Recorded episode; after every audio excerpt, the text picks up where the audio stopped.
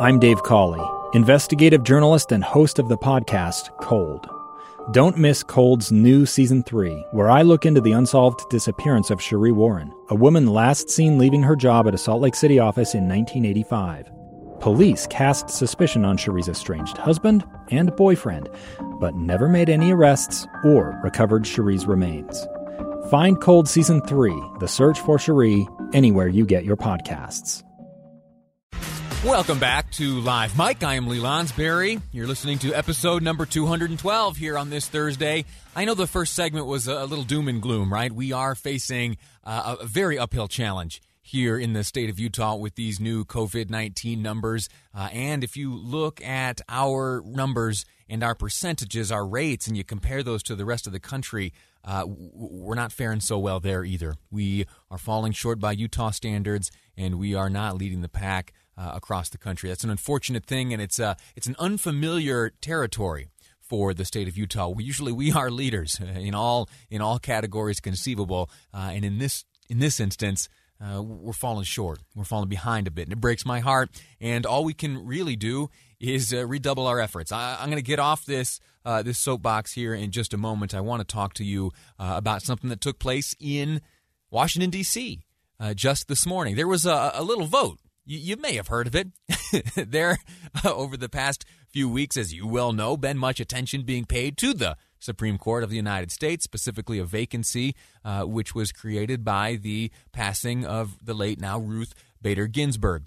Amy Coney Barrett endured hours and hours of grilling by both Republican and Democrat members of the Senate Committee on the Judiciary, and today, today, uh, led by Chairman Lindsey Graham, uh, Amy Coney Barrett received a favorable uh, favorable vote, and the nomination of her to the Supreme Court has been moved to the full floor of the United States Senate. Mr. Chairman, the votes are 12 yeas, 10 no votes.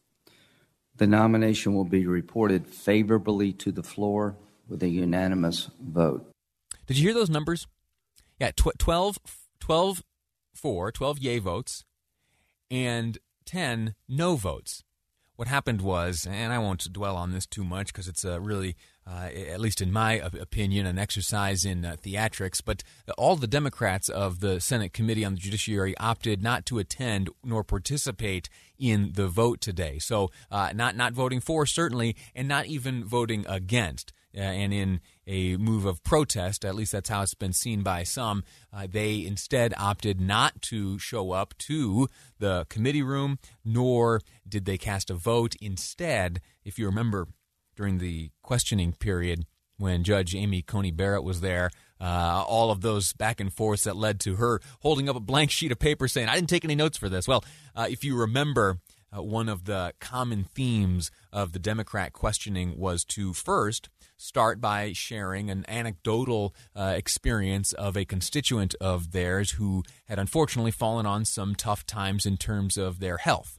And then uh, the point they were making was that without the uh, uh, without Obamacare, the ACA, that the, the suffering of that constituent of theirs would only be amplified as they may find themselves uh, without health care. And, uh, you know, you translate that all out the view held by the Democrats, or at least the view communicated by the Democrats on this Judiciary Committee, uh, was that was that a vote for Judge Barrett is a vote against the Affordable Care Act, and you'll have to sort that out and decide for yourself if you agree with that, um, and you know let that belief communicate itself at the ballot box here someday. Anyway, uh, besides the point, the numbers carried the day, and the recommendation moves on to the full uh, Senate floor. I believe that that vote will come on Sunday, and so next week uh, the work week begins with a brand new member of the Supreme Court. If all goes thing, if all goes according to Republican plans right now.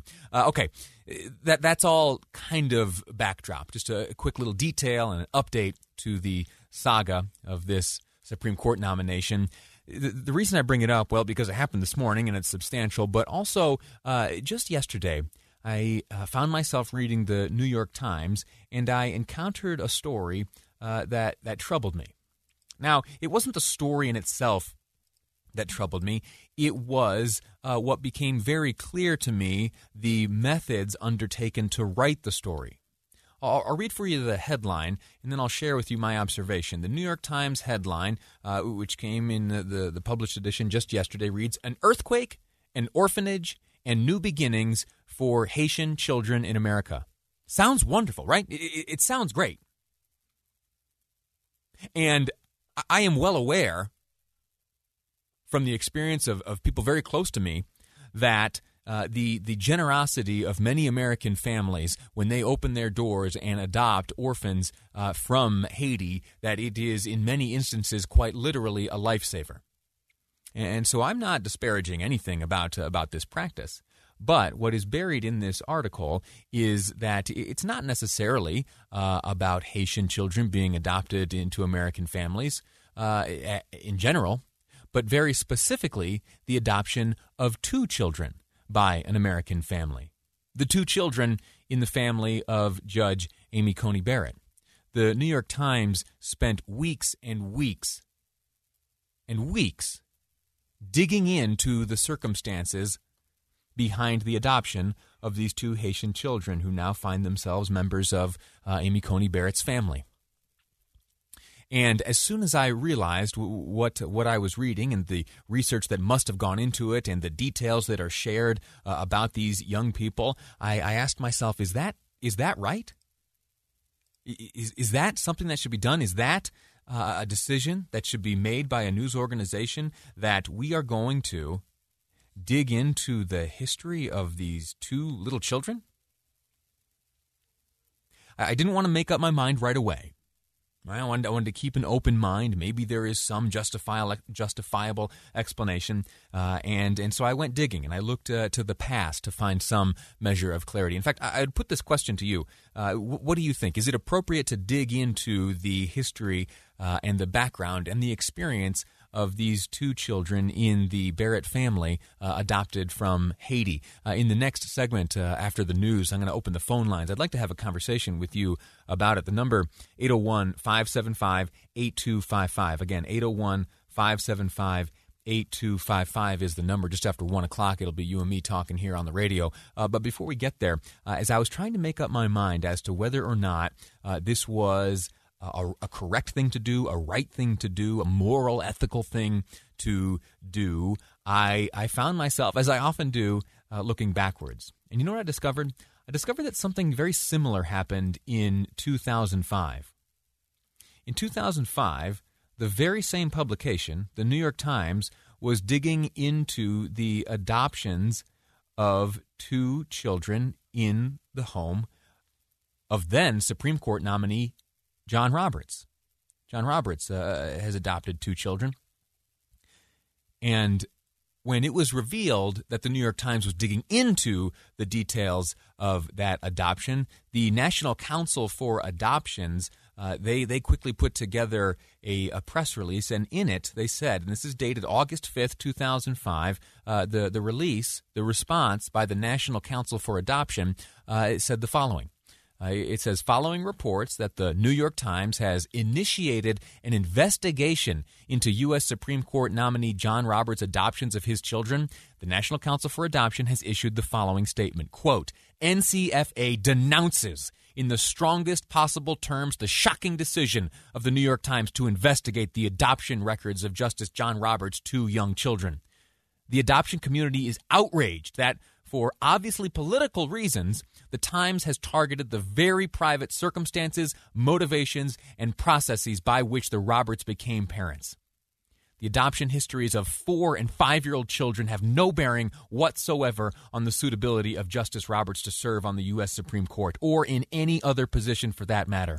Rather, this abject invasion of privacy shows a shameful disregard for the integrity of the family in general and the adoptive family in particular. I would echo every single one of those words and I would repeat them to the New York Times as I learn that they again, again, only 15 years later, are digging again into the adoption experience, circumstances, motivations, and processes of a Supreme Court nominee. Welcome back to Live Mic into the one o'clock hour now here at KSL News Radio. Remember, tonight, the final debate between the two candidates for president, Donald Trump and Joe Biden, kicks off at uh, is it 7 o'clock? Amy, is that what time it comes on? 7? Uh, it's, uh, it's, it's it's this evening. We've got a countdown or something. Uh, looking forward to it. We'll talk about uh, later on today on the program. We'll talk about what is to come, some of the predictions. I conducted a poll last night, uh, a survey of sorts. Asked a bunch of questions about uh, your plans tonight, whether or not you're decided, and then I asked some questions about your children. Will you be inviting your children to participate? I'll share with you those poll results towards the end of the program. But right now, we're talking about the family. Unfortunately, we're talking about the family of Judge Amy Coney Barrett. She this morning uh, received a unanimous vote, vote of support from the Senate Committee on the Judiciary to forward her nomination to the full floor of the Senate. Now it is it's a unanimous asterisk. Right, and that asterisk, if you read it down there at the bottom, it says, uh, "Yeah, it was unanimous, but that's only because all the Democrats uh, they boycotted the vote, never showed up, and so uh, all Republicans, there present, the twelve of them voted in favor, and then, uh, and then it was the Democrats uh, absent. Uh, they opted not to even vote against. And so, you know what? Technically, that's a unanimous vote. That's going to be a pretty good thing to claim there down the down the road. The biography of uh, Judge Barrett in years and years to come will likely say something along the lines of unanimous, right? That'd be a cool. That'd be a cool headline for a, a biography. Unanimous support something like that. Anyway, uh, what we're talking about here has to do specifically with the adoption of two of her children. The, the quick backstory is in 2005, when now Chief Justice John Roberts was being considered for nomination, uh, or rather considered for a confirmation by the United States Senate, it was revealed that the New York Times was digging into the, the circumstances surrounding the adoption of two of his children. And uh, there was a, uh, a, national organization, the National Council for Adoption. Uh, when they caught wind of that, they denounced they denounced the decision uh, of the New York Times in the strongest of terms to investigate that adoption. They talked about the Times, for political reasons, targeting the very private circumstances, motivations, and processes by which the Roberts uh, became parents. And as I read that and learned that the New York Times was at it again, in fact, uh, it wasn't just that I learned that they were investigating this family, I learned that they actually published an article. Yeah, it's out there. We, we know uh, exactly where her children came from. We know the circumstances of the adoption. We know everything about them. And you may say to yourself, yeah, well, Lee, uh, if you have been paying attention, you have heard the judge herself uh, in the Rose Garden, in the committee chambers of the United States Senate Committee on the Judiciary. You know that she has spoken about her family time and time again. Yeah, you're exactly right. But guess what? That does not open the door for you and I to pry and stick our noses into those private lives, okay? She is the marshal of that information. She is the gatekeeper of the backgrounds of her children. If she chooses to share something with us publicly, then we are entitled to that information. But until and unless that decision is made by her and her family, it is none of our business, and it's not the business of the New York Times. I want to share one last point here, and then I want to go to the phones. Uh, and if you want to weigh in on this, please, the phone lines are wide open 801 575 8255. Am I off base here? Uh, should, should the background of her adopted children being fair game? Yeah, I don't think so, but I'm open to uh, hearing otherwise. We'll get to the phones in just a moment, but I want to share with you a few details this comes from the Twitter uh, of the of one of the reporters, so called, who wrote this article for the New York Times, a, a Catherine Porter. Uh, she starting here at the beginning. She uh, she says she opened her heart. Well, this is a, a, quote from President Trump. She shares she opened her heart uh, and her home and adopted two beautiful children from Haiti. So, what is Catherine Porter, reporter with the New York Times? What's her reaction to that? It is so we set out to find the orphanage they came from. That's your reaction? That's it? Yeah. Uh, the, it's one of those long Twitter threads. I won't bore you with everything it says, but I want to read this one here. Uh, this is the sixth of countless tweets in this thread. Catherine Porter, uh, again, one of the reporters who authored this uh, report in the New York Times about the adoption, the circumstances behind the adoption of two of Judge Barrett's children. She writes There are more than 500 orphanages in Haiti, according to some statistics. But since few are registered, no one really knows. It took us weeks to find the orphanage the Barrett kids were adopted from. Now, what does that mean? What does it mean that it took Catherine Porter weeks to find the orphanage the Barrett kids were adopted from? I, I you know, it's tough to read like inflection and tone and all that in, in, the written word. And so, you know, I'm probably inappropriate reading it the way that I am, maybe not the way she intended to write it, but it just strikes me as cold that there was uh, a story to seek out. And so what did they do? They started combing through the records of orphanages in Haiti, and it took them weeks to find the orphanage that the Barrett kids were adopted from. You know why it took you? You know why it took you weeks? And what does that tell us? It tells us that you did this without the blessing and the support and help and approval of Judge Barrett. It wouldn't have taken you weeks if you had had uh, Judge Barrett as as a partner in this effort. Instead, no, you uh, went around her and you started digging into the background of her children. It's invasive, it's wrong, it's predatory, and I'd go a step further, it's evil. Uh, let's go to the phones here. Uh, I've got on the line Darren from Cedar Hills. Darren, what do you say about all this? Hey, I agree with you, and I appreciate you bringing up the issue. I, I think most of us would assume that the New York Times' motives are not pure for digging into it this way.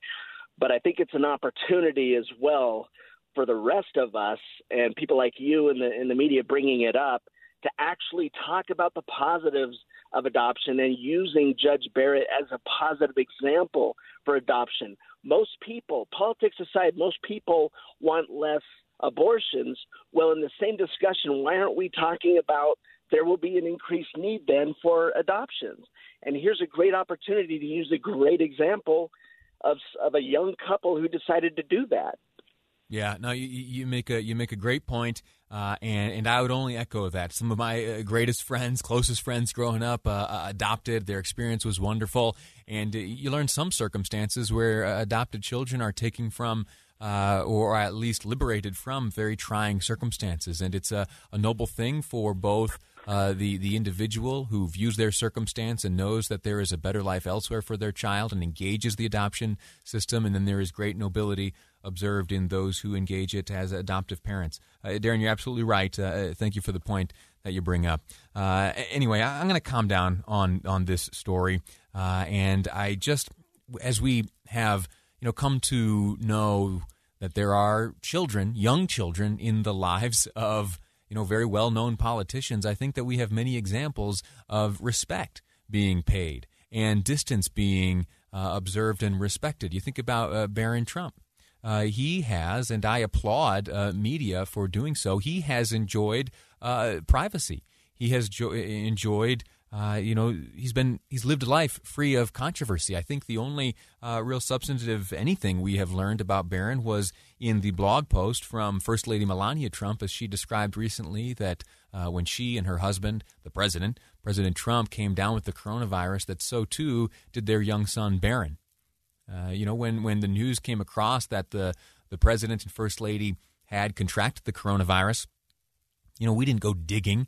Uh, I can't imagine that uh, that the New York Times spent hours and hours and hours uh, looking into and trying to figure out whether or not. But no, we respected his his distance and his privacy, and that comes uh, at the request of people like Hillary Clinton, or I'm sorry, uh, Chelsea Clinton, who uh, experienced a, a, similar lifestyle for a time. We respect them. We ought to respect the children of everyone in high profile places, and even in low profile places. All children ought to be respected. There's the big takeaway. We're going to take a break right now. When we return, I want to share some details with you about a, a remarkable piece of technology coming out of Brigham Young University. The director of the Nanos Foundation is my guest next on Live Mic. I'm Lee Lonsberry, and this is KSL News Radio. It's the story of an American held in a dark Venezuelan prison. Then all of a sudden, they all kind of lined up. They pointed their guns at me. And this is the point where I thought, I'm going to die today. I'm Becky Bruce. I spent a year working on Hope in Darkness, which now has more than 2 million downloads. Find it on kslpodcast.com or wherever you listen to podcasts.